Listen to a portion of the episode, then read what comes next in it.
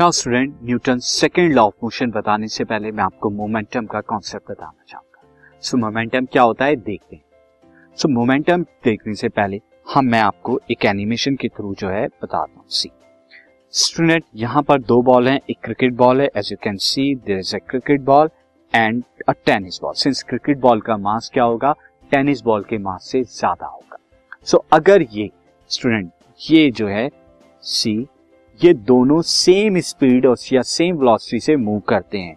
तो कौन सी वाली बॉल को स्टॉप करने के लिए लार्ज फोर्स चाहिए? स्टूडेंट यहाँ पर लार्ज फोर्स जो आपको चाहिए, वो क्रिकेट बॉल को स्टॉप करने के लिए। और टेनिस बॉल को स्टॉप करने के लिए स्मॉल फोर्स यहाँ पर मैंने फोर्स को जो है स्टोन से किया है। बट स्टूडेंट तो आपने देखा, अगर डिफरेंट मास है और सेम वेलोसिटी है तो मास जिसका ज़्यादा होगा फोर्स उसे रोकने के लिए उतनी ही चाहिए। दूसरे कॉन्सेप्ट में देखते हैं तो force required to stop a moving object is directly proportional to its mass तो force required to stop a moving object is directly proportional to mass mass के डायरेक्टली प्रोपोर्शनल होती है। नाउ स्टूडेंट अगर हम दूसरी सिचुएशन में देखें, अगर बोथ बॉल सेम है, यानी कि दोनों बॉल सेम है बट अब क्या है डिफरेंट वेलोसिटी से डिफरेंट वेलोसिटी से वो मूव करेंगे। मास तो अब सेम है बट वेलोसिटी में डिफरेंट कर देता हूँ। तो ये फास्ट बॉल थी। फास्ट बॉल को रोकने के लिए लार्ज फोर्स चाहिए और जो स्लो बॉल थी उसे रोकने के लिए स्मॉल फोर्स चाहिए।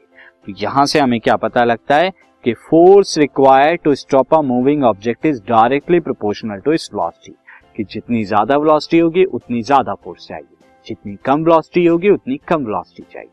नाउ स्टूडेंट अब हम देखते हैं कि मोमेंटम का कॉन्सेप्ट क्या होता है। सी मोमेंटम का कॉन्सेप्ट हम देखेंगे। सी अब यहाँ पर मैं आपको बता देता हूँ कि मोमेंटम क्या होता है।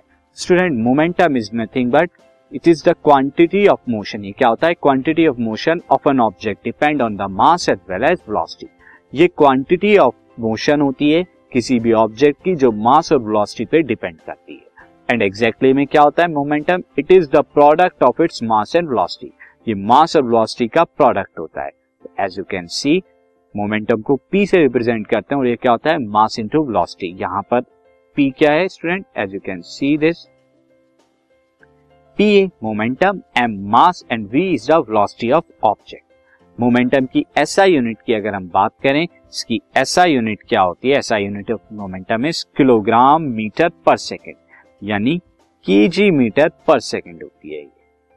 And moment of a body at rest rest पे अगर कोई बॉडी हो तो उसका मोमेंटम क्या होता है? ज़ीरो होता है। ऐसा क्यों होता है? क्योंकि यहाँ वेलोसिटी ज़ीरो होगी तो मोमेंटम भी ज़ीरो होगा। नाउ स्टूडेंट एक क्वेश्चन हम मोमेंटम पर बेस्ड करते हैं। सी एक सिंपल सी प्रॉब्लम प्रॉब्लम है student what is the momentum of a car of mass 500 KG अगर एक कार का मास 500 केजी है तो उसका मोमेंटम क्या होगा? Velocity is 25 meter per second अगर उसकी वेलोसिटी 25 मीटर पर सेकंड होगी। सॉल्यूशन के लिए देखते हैं। हेयर मास मास हमारा क्या होगा? Mass of car mass of car M is equal to 500 hundred K G and velocity velocity of car velocity of car यहाँ पर v कितना होगा? V is equal to 25 meter per second होगा। तो momentum p is equal to क्या हो जाएगा? M we यानी कि 500 हंड्रेड इंटू ट्वेंटी जो कि कितना आएगा? 125.00 किलोग्राम मीटर पर सेकेंड ये होगा मोमेंटम तो इस तरह से आप मोमेंटम को कैलकुलेट करेंगे। मोमेंटम क्या है? एग्जैक्टली में मोशन इन बॉडी और ये किस पे डिपेंड करता है? मास पे और वेलोसिटी पे डिपेंड करता है। यानी अगर बिग मास है, यानी अगर एक ट्रक और एक बाइसिकल सेम स्पीड से मूव कर रहे हैं तो ट्रक को स्टॉप करने के लिए ज़्यादा आपको एनर्जी ज़्यादा फोर्स चाहिए, क्योंकि उसका मोमेंटम ज़्यादा होता है।